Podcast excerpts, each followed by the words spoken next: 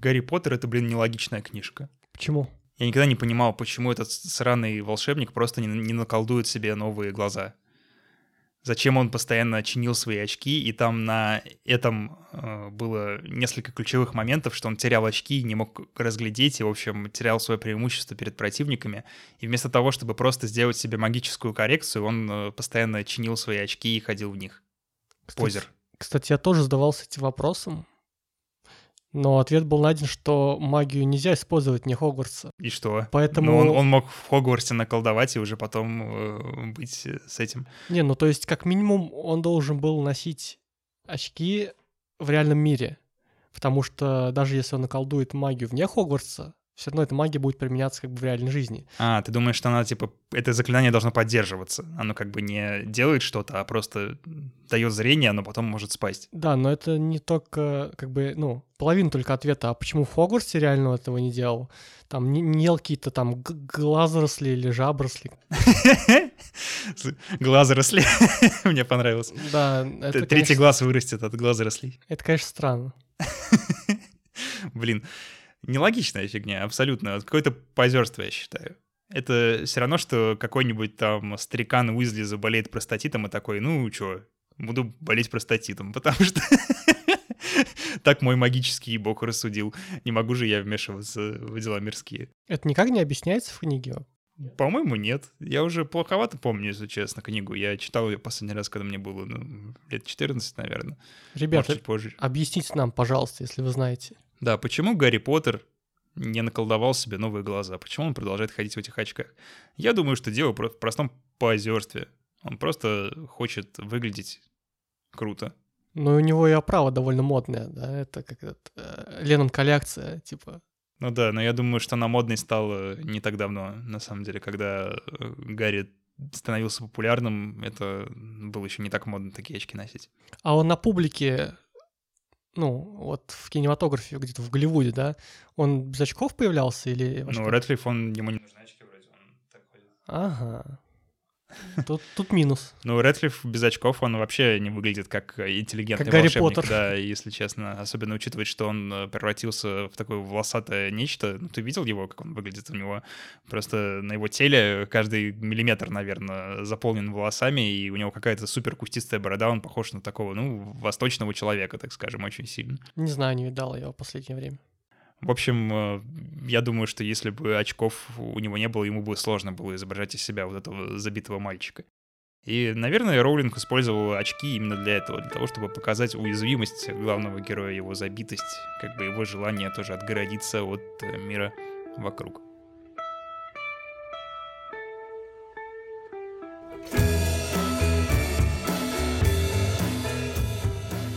Эй, привет, друзья! С вами подкаст «Русский Детройт», у микрофона Артем Полтавцев и Женя Клочков. Привет, ребят. Сегодня мы обсуждаем наше зрение.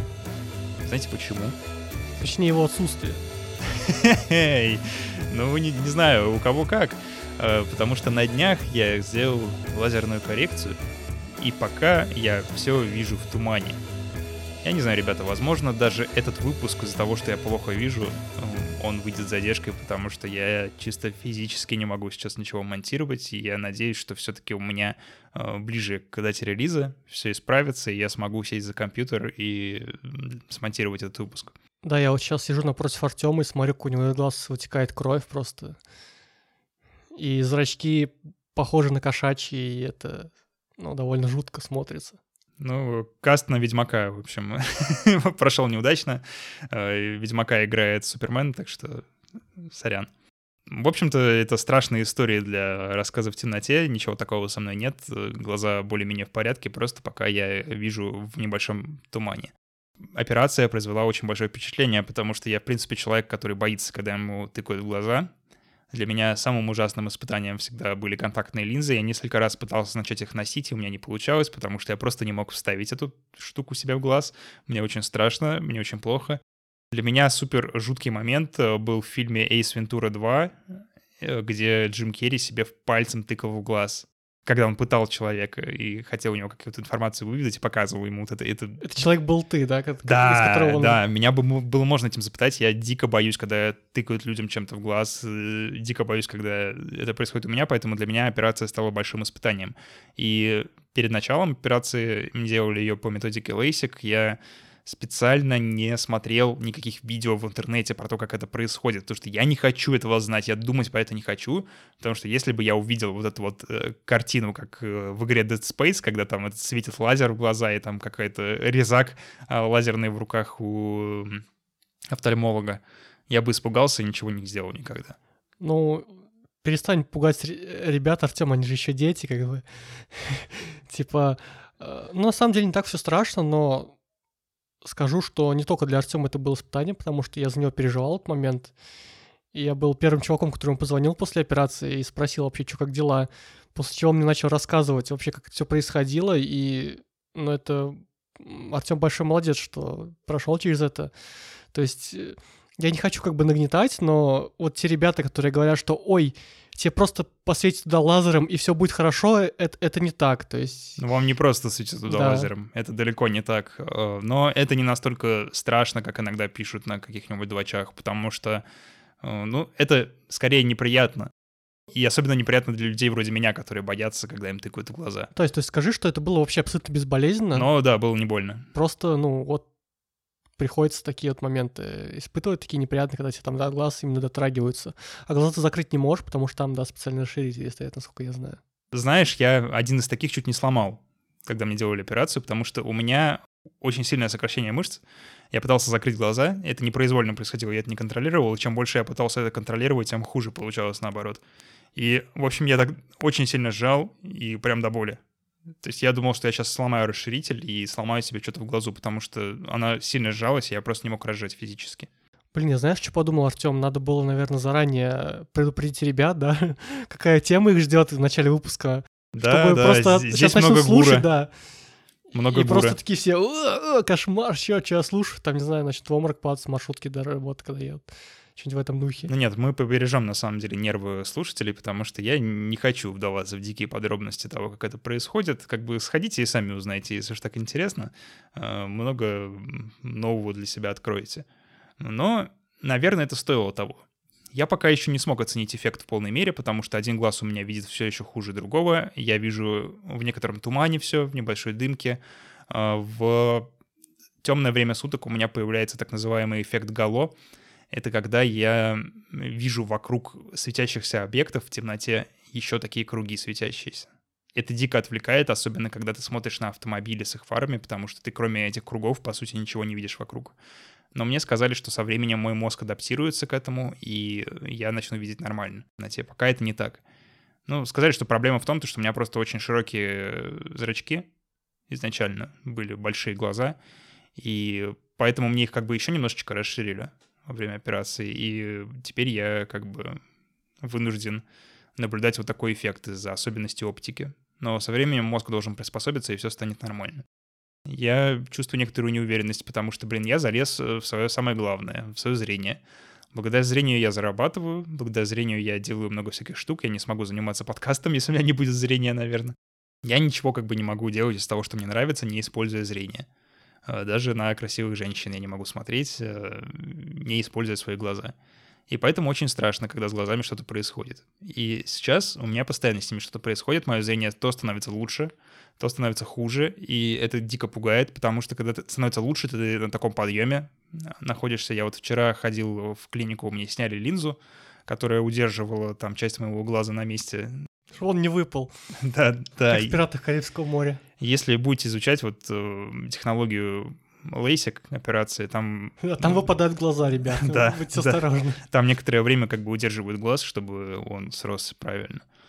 И мне сняли эту линзу, и я просто смотрел на мир вокруг, я видел все абсолютно. Э, острота зрения была просто невероятная. И я так радовался, у меня был такой душевный подъем, я пошел гулять, э, прошел э, пару километров и просто кайфанул от того, какой город красивый, и как я вижу всех людей, и все, что происходит. Это было просто невероятно. А потом у меня начало падать зрение. потому что, ну, видимо, усталость какая-то появилась, и там это волнами накатывает, то тебе лучше, то тебе хуже. И я просто упал в какую-то бездну отчаяния, потому что мне казалось, что это тоже навсегда, что все, я снова потерял свое зрение, что, возможно, оно никогда не восстановится, и очень сложно от себя отогнать эти негативные мысли. Хотя тебя 10 раз предупреждают, что у тебя целый месяц будет скакать зрение, ты все равно это не воспринимаешь до того, как сам не прочувствуешь. Ну да, я тоже Артем тут успокаиваю, потому что, ну, все-таки как бы организм, да, глаза, инструмент очень хрупкий, хрупкий, тонкий, и надо, ну, потерпеть немножко, дать как бы своему организму сделать все, что ему надо, чтобы он восстановился, чтобы он окреп, и тогда, я думаю, уже будет совсем все другой песней. Я надеюсь на это. Следующий вот визит у меня в понедельник к врачу. Я надеюсь, что он скажет, что у меня все хорошо, несмотря на то, что у меня один глаз видит хуже другого, и что это как-то наладится само собой. Если нет, я буду делать еще операцию, буду корректировать дополнительно свое зрение. Посмотрим, что из этого выйдет. А, я начал носить очки где-то лет в 13, наверное, или в 12 даже. То есть я носил очки больше 10 лет. Почти 15. И получается, что я настолько свыкся с этим, что для меня утренний вот ритуал, когда нужно было надеть очки, потереть их, это уже до какого-то автоматизма было доведено. То есть очки всегда были частью меня. Я не мог их забыть где-то. У меня не было такого, потому что очки — это я. Я без очков не существую. Я без очков ничего не вижу. Часть команды, часть корабля.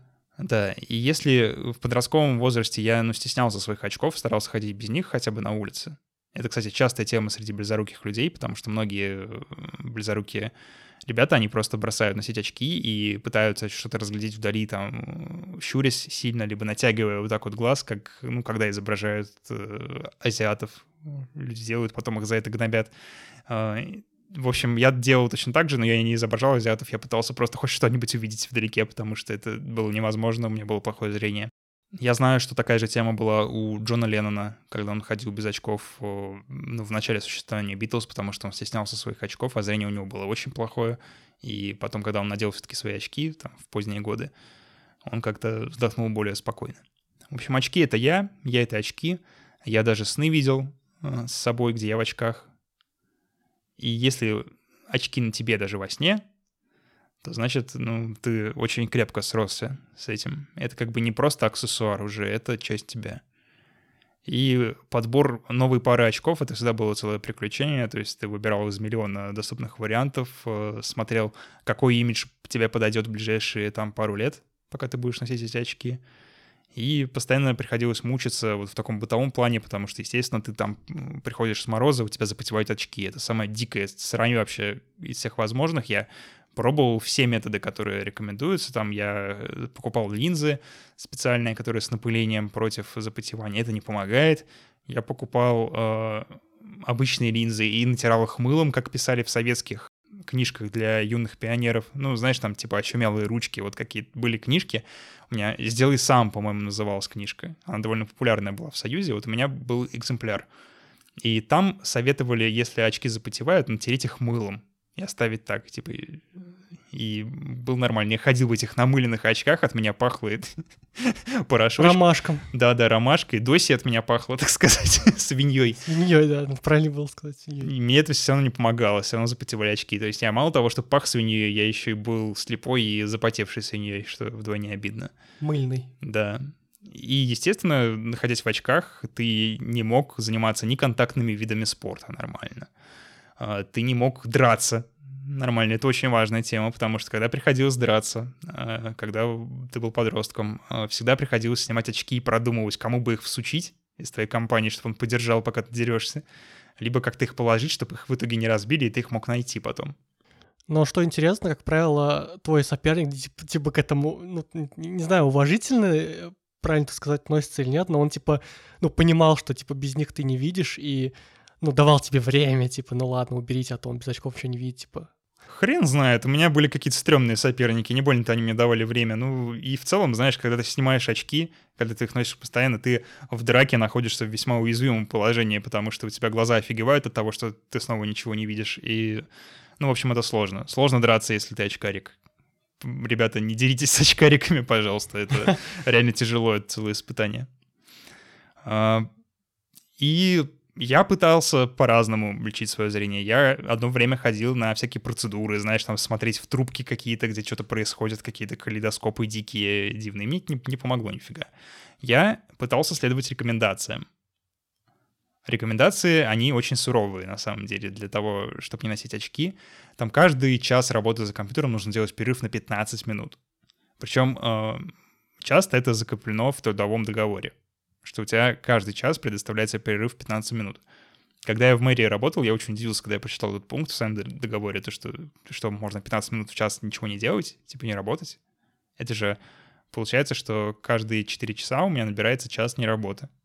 То есть мое рабочее время сокращается с 8 часов до 6. И по идее, да, так и есть. Вы каждый час должны делать 15 минут перерыва. Но дело в том, что все на это насрать. И никто не будет вам давать этот перерыв. И, естественно, очень трудно соблюдать вот этот вот режим сидения за компьютером, потому что мы сейчас все за компьютерами, мы постоянно в экране, мы постоянно онлайн. И просто невозможно ничего с этим сделать. Ты не можешь следовать этим рекомендациям так, чтобы тебе было удобно жить. Вот рекомендации по сохранению зрения здорового, они вообще нифига не удобные.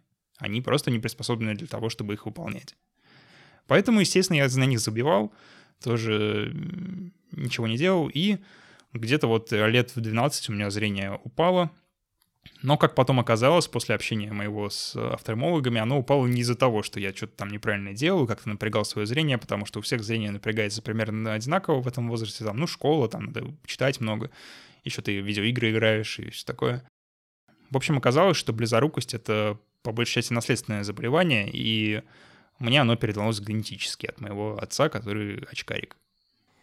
Вообще, я до сих пор на самом деле сомневаюсь даже в рекомендациях офтальмологов, вот, которые говорят, что там нужно отдыхать и делать зарядку для глаз. И вот это все, ну, как бы, ребят, расскажите, кто, кому это помогло, да? Даже те люди, которые прям, не знаю, следуют этим рекомендациям строго-настрого, это и для них не работает.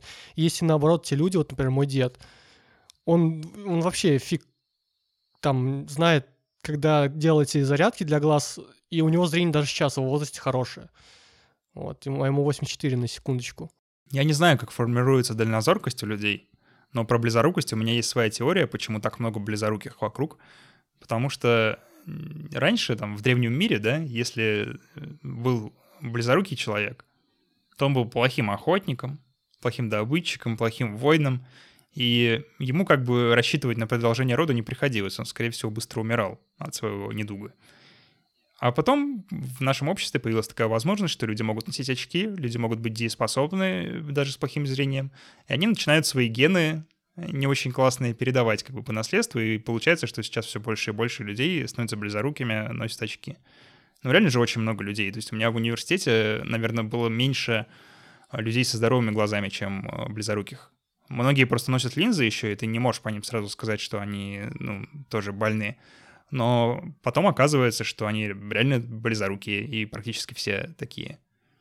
Вот такие вот э, игры с генами волшебные. Надеюсь, средствами генной инженерии мы это поправим, и можно будет потом как-то зародышу гена менять, чтобы он был с нормальным зрением. Да, это как в игре Киберпанк, где люди даже стали здоровые свои органы заменять на механические. Ну да, да, аугментация. Я на самом деле себя примерно так же чувствовал, когда мне вот сделали коррекцию, как будто я главный герой Deus Ex, и мне вставили какие-то киберимпланты и, знаешь, запустили вот эту вот программу, у меня там все калибруется, настраивается пока. Кстати, меня на работе на тобой поугорали, я сказал, что у меня типа другу сегодня делают операцию по коррекции. Они такие, ну что ему там теперь, э, там, фокусировку сделали, там, типа, механическую, он там может прибежать, отдалять, да, да, да, фотографировать, да. смотреть сквозь стены, как Супермен. Телефон закачивать фотки. Я такой, нет, типа, извините, я вас разочарую. Да, пока рановато. На самом деле, если у нас появится такая возможность, что можно будет реально себе поставить киберглаз, и он будет лучше видеть. Я всеми руками за, и я, наверное, первый сделаю эту операцию. Вроде бы казалось, да, на дворе 21 век такие технологии, у нас там суперточные лазеры, вот как со зрением, да, и все равно бывают такие методы зверские, там, операционные, что, ну, просто, типа, нафиг надо. И это очень сильно меня расстраивает. Ну, вот моя операция, которую мне делают, она проводится с начала 90-х годов.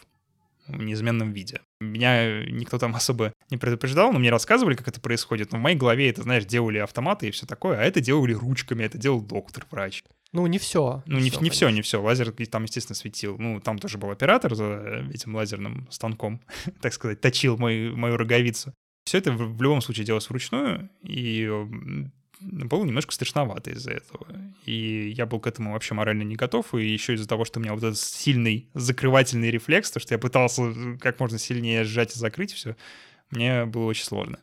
Ну, кстати, спасибо в этом плане персоналу, потому что они просто супер понимающе ко мне отнеслись и пытались меня успокоить, как-то, знаешь, вот это вот все стандартная тема, как у стоматолога, типа с тобой начинает ласково разговаривать как-то, ну, чтобы ты успокоился и, типа, перестал дергаться.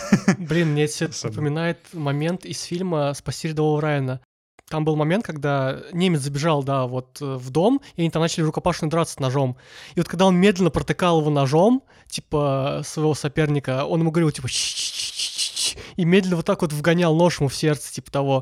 То есть это тоже было довольно ласково, да, типа, но в то же время смертельно. И типа это у меня все в голове так же происходит, как будто те там выжигают глаза лазером и говорят, ну, спокойно, спокойно, все будет хорошо, типа, расслабься, не парься.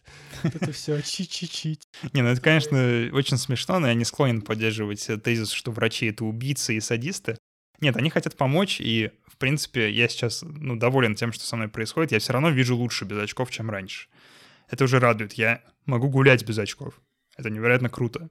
Но в то же время, когда я записывался на эту операцию, я не представлял, что это именно операция. Мне казалось, что технология уже настолько отлажена, что это как вот сходить зуб себе заменить. Да-да, вот я тоже это хотел сказать. Нифига, это вполне себе серьезная операция с длинной реабилитацией после, с длинным наблюдением. Короче, полной радости штаны. Но я уже вступил на этот путь, мне деваться некуда, поэтому я его завершу, так или иначе. Когда у меня были очки, я, ну, естественно, хотел от них избавиться. В принципе, большинство людей, которые носят очки, хотят от них избавиться. Я сейчас, вот когда готовился к подкасту, я вбивал в Google запрос «Как избавиться от очков», и на словах «Как избавиться» мне вот первое по запросу выдало «От очков». Следующий был «От тараканов». То есть а, как избавиться от очков людей даже больше интересует, чем как избавиться от тараканов. Это потому что очки — это реально неудобная вещь. Они тебе мешают по жизни. Например, ты не можешь там в обнимку с любимой девушкой э, смотреть какое-то кино и лежать там головой на подушке. Это вот дикое неудобство было. Я люблю лежа смотреть кино, и я никогда не мог этого делать, потому что, блин, мне приходилось э, надевать очки. Теперь я смогу это сделать, и я прям жду, не дождусь возможности. И, в общем, ты хочешь очень сильно от них избавиться, и с одной стороны, у тебя вот есть какие-то странные рекомендации, которые больше, ну, как профилактика, чем лечение, да, с другой стороны, есть страшные операции, на которые у тебя может там не хватить духу или не хватить денег, или вообще они тебе противопоказаны. И поэтому вокруг э, зрения появляется много такой лжемедицины. Я помню момент, когда мой дед э, в подростковом возрасте, это было, подогнал мне книжку э, такого чувака, которого фамилия Нарбеков. Это, короче, какой-то просто странный инфо-цыганин тех времен который очень сильно повязан на нетрадиционных способах медицины. У него есть книжка, которая называется «Опыт дурака» или «Ключ к прозрению». Супер дебильное претенциозное название, и, в принципе, содержание книги это отражает. Э, если вкратце, суть того в следующем. Если очень сильно верить в то, что ты видишь без очков, то ты увидишь что-то без очков. И смысл был именно в воспитании веры у себя, что я вижу без очков, я вижу без очков. Надо было себе постоянно внутренне говорить, как хорошо ты видишь без очков, хвалить себя, и тогда у тебя мозг подстраивался каким-то диким образом, и ты начинал видеть без очков. Там еще параллельно были всякие спорные методики типа соляризации. Знаешь, когда э, накладываешь на глаза ладони и смотришь на закатное или рассветное солнце. Но это все настолько спорно, это супер нетрадиционная медицина.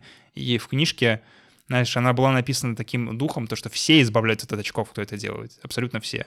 Поэтому я, будучи дураком, будучи неопытным подростком, я следовал всем этим рекомендациям. Специально там вставал пораньше, чтобы час э, заниматься этими дурацкими упражнениями и тратил свое время, и э, все пытался себя как-то убедить в то, что я вижу без очков. И у меня результат был нулевой абсолютно нулевой. Я даже не уверен, что я себе не навредил этим упражнением, потому что, скорее всего, я что-то из этого делал неправильно, потому что врач меня не наблюдал, он не говорил, какие упражнения мне подходят, какие нет. И в итоге я себя чувствовал очень плохо. Как будто я, знаешь, неправильный какой-то, как будто я сделал что-то не так, мне не хватило уверенности, не хватило мотивации, я что-то не доделал, и поэтому я такой дебил, что даже вот методика, которая 100% людей избавляет от очков, она на меня не сработала. И мне реально было плохо от этого, я себя чувствовал, ну, супер всрато в этот момент. Хотя сейчас смотря на эту книжку, я недавно ее нашел у себя и выкинул просто вот так вот с глубокой радостью на душе, потому что эта книжка, она не работает вообще ни разу. Это простое инфо-цыганство. Это попытка убедить людей в то, что существуют какие-то нетрадиционные методы медицины. Ее можно записать, не знаю, в один из выпусков передачи «Малахов плюс», где-то между уринотерапией там и солнцеедением — и это будет тоже вот отлично заходить бабкам, которые думают, что врачи их обманывают и что можно вылечить зрение с помощью силы мысли. Ну, может быть, конечно, иногда редко чудеса случаются, но чудеса, мне кажется, не зависят от того, насколько сильно ты в них веришь. Хотя фиг его знает на самом деле, может и зависит. Короче, это такой вопрос уже, типа, Ключевое слово Правда. чудеса. Да. То, что в этой э, медицине нетрадиционной, она, по сути, как вот э, проповедники, да, протестантские. Вот это вот восстань, там берут э, человека в инвалидной коляске, он там встает и начинает там отплясывать джигу. То есть он э, восстал благодаря своей вере, поверил в то, что он здоров. Ну, я, конечно, верю в силу человеческого духа, люди способны на невероятные глупости и невероятные силы поступки, когда они воодушевлены чем-то. Но я не верю, что можно вылечить свое зрение с помощью силы духа. Ну, извините, ребят, это уж э, чересчур. Особенно если у тебя такое наследственное заболевание, как близорукость, например. Поэтому я рад, что все-таки удалось сделать операцию, и теперь я не чувствую себя неполноценным каким-то человеком, потому что я ну, поговорил со специалистами, перед этим у меня было большое обследование, я все узнал про свое зрение, про все свои болячки, про всю свою подноготную. И у меня как бы пришло осознание того, что в принципе со мной все нормально. То есть у меня нормальные глаза, по большому счету, и единственная их проблема в том, что у меня были неправильные гены, которые неправильно сформировали там одну из частей моего глаза, она немножко, ну, более дряблая, короче, чем у других людей, поэтому глаз растягивается, бла-бла-бла, появляется близорукость. И когда мне сказали, что у меня, в принципе, идеальные глаза, и я супер кандидат на операцию, я прям так обрадовался и почувствовал себя очень хорошо. Ну, не знаю, может, они специально так говорят, чтобы меня порадовать, потому что я же деньги плачу, в конце концов, за это. Ну, все-таки все равно нужно так это перед э, тем, как пойти, ложиться, оперироваться, нужно как бы собрать себя с духом, потому что, ну, ну, типа, это реально не слишком простая процедура, как многие пишут и говорят. Кому-то, конечно, проще, кому-то сложнее, но все равно, если ребята кто собирается, будьте готовы, что вам нужно там немножко будет потерпеть, взять себя в руки. Э, благо, это длится недолго. Будьте готовы еще к тому, что вам будет неуютно без очков. Мне сейчас супер неуютно, потому что очки — это ваш имидж. У очкариков определенный флер есть всегда. Очкарики — это умные люди, интеллигентные люди. Поэтому, если окружающие привыкли видеть вас в очках, им будет чисто физически сложно вас воспринять без очков. В их глазах вы как бы обыдлеете. Что-то ты деградировал, чувак. Да, да, да. Ты стал менее умным, потому что снял свои очки так, что ты как бы отказываешься от части своей идентичности, когда снимаешь эти очки, потому что у людей они плотно связаны с твоим образом. И смириться с этим бывает тяжело. И тяжело как бы доказать людям, что ты тот же человек. Ты просто снял очки, и ничего в тебе не поменялось кардинального. Знаешь, что подумал? А, вот прям плохое подумал, что те люди, которые говорят вот так, что типа им сложно смириться, да, что ты снял очки, они не хотят поэтому, чтобы ты их снимал типа, потому что им привычней так, а тут придется привыкать к чему-то новому, и они, ну, грубо говоря, как бы тебе даже немножко со зла, может быть, это желают. Люди, в принципе, не любят перемены. Я когда волосы решил отрастить, впервые в своей жизни меня многие отговаривали, говорили, что как же так, а теперь мне те же самые люди говорят, что не могут представить меня с короткой прической, что как будто я всегда так ходил. Ну, еще такой пример расхожий, это когда ну, как бы парочка твоих знакомых, да, у которых вроде все хорошо было, например, они расстаются внезапно. У тебя такое чувство появляется, блин, целуйтесь давайте. Какого фига? Я уже думал, что вы как бы вместе, и у вас все нормально. Зачем вы расстаетесь? И вот реально, как в меме с собакой, которая вот игрушечных собак друг на другу толкает, вот э, примерно такое же чувство возникает. Это, наверное, нормально, просто мы любим, когда все более-менее предсказуемо в нашем окружении. Очередной посыл в том, что не нужно слушать некоторых дебилов, которые пытаются вам что-то втереть, делайте, как вы считаете нужными. Да, но будьте готовы к тому, что вы потеряете часть своей идентичности, и вам придется это как-то ну, нарабатывать, свыкаться с этим заново, потому что вы и сами себя ассоциируете с очками, по большому счету. Если вы долго в них ходили, вы не можете представить себя отдельно от них. Это часть вашей души, можно сказать, часть того, кем вы являетесь. Поэтому отказ... Крестраж, очки — это да, крестраж. Да, да, это ваш крестраж, и э, отказавшись от него, вы испытаете не только облегчение, но и легкую тревогу. Через это, мне кажется, надо пройти, и вот здесь сейчас как раз э, в том процессе. Кроме того, очки добавляли мне уверенности в себе. Сейчас я, в принципе, тоже свыкаюсь вот ходить без очков и чувствую себя уже более-менее уверенно. Но когда я в очках, между мной и людьми существует барьер. Я это всегда очень явно чувствовал, я как бы отгородился. Хоп, я в домике. Как бы я в очках своих. Хей, мир, тебе меня не поколебать. Я, по крайней мере, вот, вот это вот расстояние от, от очков до глаз, оно мое. Ты туда не заберешься. Вообще это очень странно, я впервые на самом деле такое слышу. Не знаю, я, наоборот, часто слышал от людей в очках то, что очки вот именно отгораживают их каким-то образом от мира. Это даже чисто внешне проявляется, то, что я вот снял очки, и я увидел, какие же огромные у меня синяки. Это просто невероятно. Мне нужно больше спать, наверное, больше отдыхать, потому что ну, это просто жуть. Раньше я их прятал за своими большими роговыми очками, и мне было нормально. Сейчас мне вообще ненормально, я хочу убрать свои синяки и не быть таким уставшим, потому что я уже выгляжу ну, намного старше, чем мне лет есть. С другой стороны, очки — это реально часть какого-то образа, и многие образы можно достичь только с помощью очков. Недаром же, например, даже многие голливудские актеры, типа как Брэд Питт, они надевают какой-то лук, да, и надевают при этом очки, чтобы именно закончить образ таким образом. Ну, я думаю, если уж тебе очень сильно хочется, то ты можешь носить очки без линз. И тереть свой глаз через них. И так, по-моему, делала мать Джона Леннона. Я читал в одном из, ну, в одной из биографий группы Битлз эту историю. Она любила шокировать людей, э, когда ходила по Ливерпулю, надевала очки без линз и начинала при них тереть глаз. И людям казалось, что она линзу протыкает глазом. Ну, типа, ты же не видишь, что с линзами там или без, не замечаешь особо. И такой небольшой mindfuck происходил в этот момент. Еще, кстати, очки очень сильно влияют на восприятие других людей. Потому что когда я стал хорошо видеть, и, в принципе, да, если собираетесь на операцию, будьте готовы к тому, что вы увидите мир так хорошо, как вы не видели никогда, потому что после того, как я сделал операцию, я понял то, что на самом деле я очень плохо видел до этого, даже в очках. Хотя очки мне были подходящие, все было правильно, я регулярно обследовался, все равно я видел плохо. И сейчас я вижу хорошо, я вижу мир таким, какой он есть, я все вроде более-менее воспринимаю, но при этом я вижу и недостатки. И я заметил, что, что люди раньше казались мне намного красивее, чем они есть на самом деле. Из-за моей близорукости как бы черты э, лица они немножко смазывались, становились такими более правильными, более плавными мелких недостатков кожи, там, поры, вот все вот такие вещи, которые обычно там очень девушек, например, заботят, когда они ухаживают, да, за кожей лица. Я этого ничего не видел, мне было пофиг. Сейчас я офигел. Я всматриваюсь в лица людей, я вижу морщины, вижу какие-то там несовершенства, шрамы, всю фигню, и я думаю, как я раньше мог этого не замечать? Это невероятно. И, кстати, я не один такой. Я, по-моему, в одной из э, книг «Занимательная физика» читал историю про очки. Я не помню, кто-то из вот великих э, физиков э, учился э, в университете, и там по дресс-коду нельзя было носить очки. Запрещали. У него было очень плохое зрение, и он там все пять лет отучился без очков. И в итоге, когда он пошел на выпускной бал, и там были его одногруппницы, они казались ему очень красивыми. В студенческие годы он надел свои очки впервые за пять лет и понял, как он сильно ошибался, потому что красивыми они не были вообще такая смешная история, но она имеет место быть. Ты действительно, когда ты близорукий, ты воспринимаешь окружающих людей красивее. Так что, девушки, обратите внимание на парней в очках, я думаю.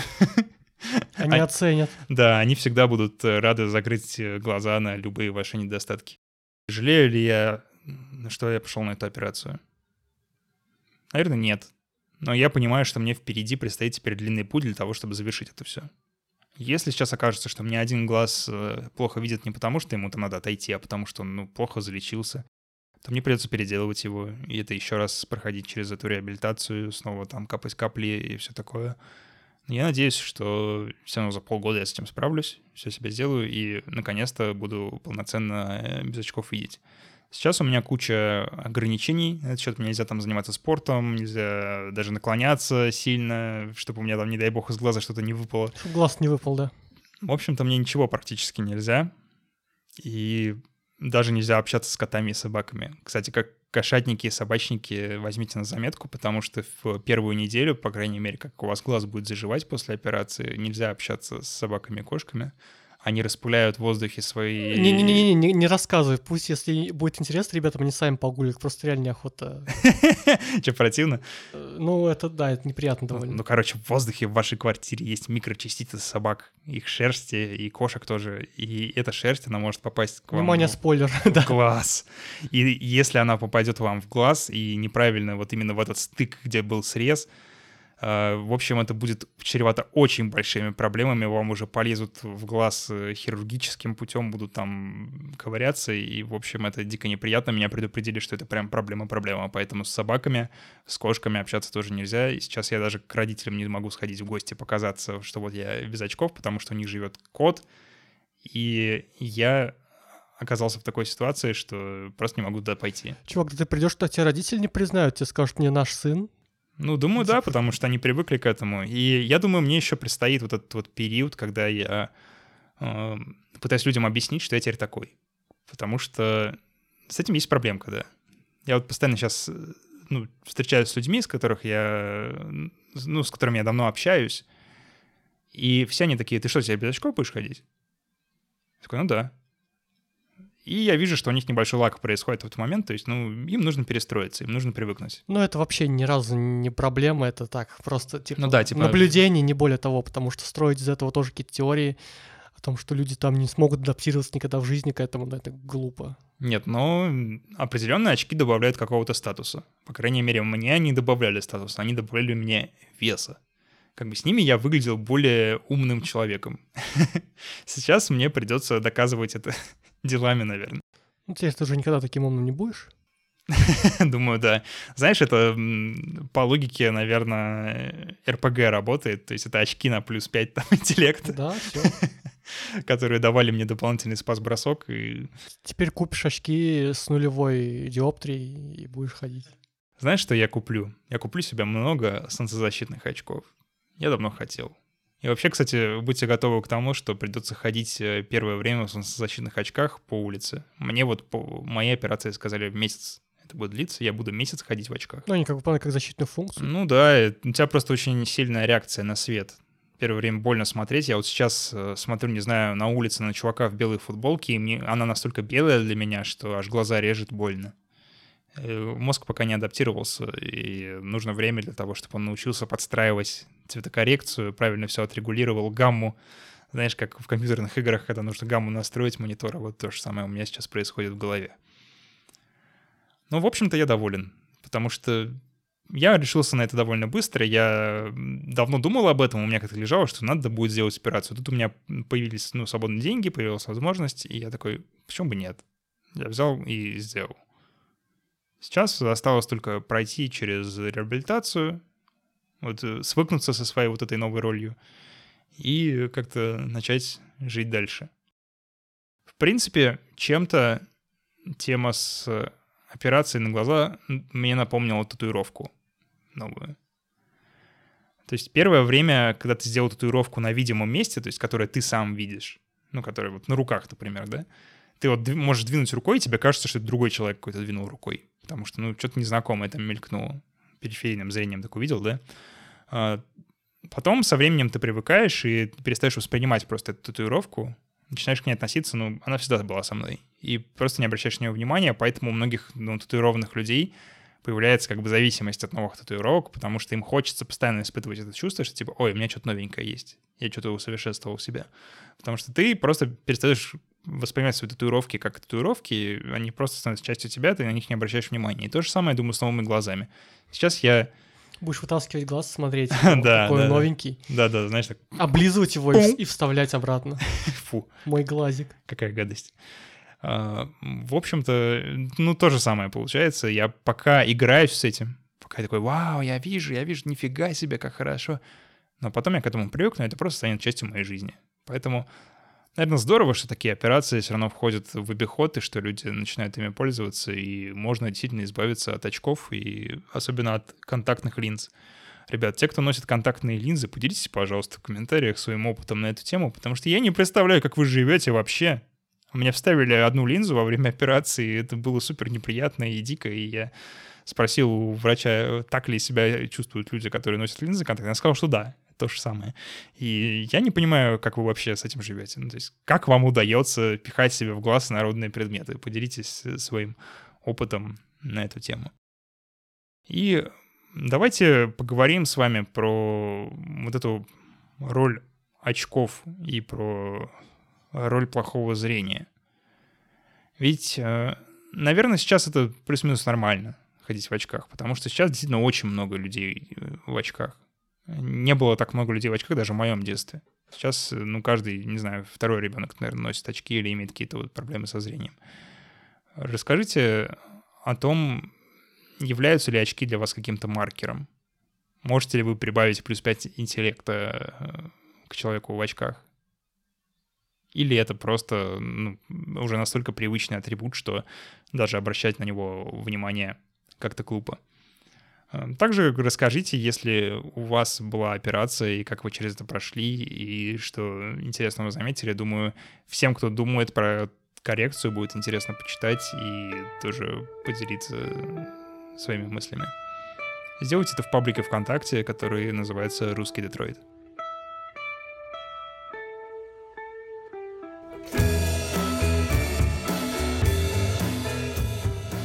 Эй, друзья, это наше аутро. Спасибо, что дослушали до конца. И если вы хотите поддержать нас, самое лучшее, что вы можете сделать, это поставить нам 5 звезд в iTunes или в другом подкаст-приложении. Если вы хотите поддержать нас материально, то переходите на patreon.com slash russiandetroit, становитесь патронами, получайте за это плюшки. Сейчас у нас э, проходит акция, мы раздаем за подписку 2 доллара в месяц, мы раздаем стикеры физические. Я их рассылаю по почте, и они вот обязательно до вас дойдут. Но торопитесь, потому что стикеров осталось не так много. Я уже практически все разослал. И вот буквально чуть-чуть осталось. Так что давайте становитесь патронами. Я не знаю, когда будет следующий закуп стикеров, поэтому давайте, пока есть возможность, воспользуйтесь ей. Еще, ребята, я хочу вам рассказать, что у меня появился новый подкаст, который называется Paperboy. Это подкаст про медиаграмотность. Там я пытаюсь поделиться своими мыслями и идеями по поводу новых медиа, учу пользоваться новостной лентой и формировать свою информационную диету. С помощью этого подкаста вы сможете настроить свою вот новостную повестку так, чтобы вам было удобно, и вас не обманывали, и вы, в принципе, лучше начнете ориентироваться в медиапространстве. Поэтому переходите новый подкаст. Он есть во всех абсолютно подкаст-сервисах, просто найдите его, называется Paperboy, по-английски «Газетный пацан». Это вот чувак, который раскидывает газеты в Штатах. Найдите его и послушайте, я думаю, вам понравится. Ссылочка, если что, есть в нашей группе ВКонтакте, которая называется «Русский Детройт». Спасибо, что слушали, и всем пока. Всем пока.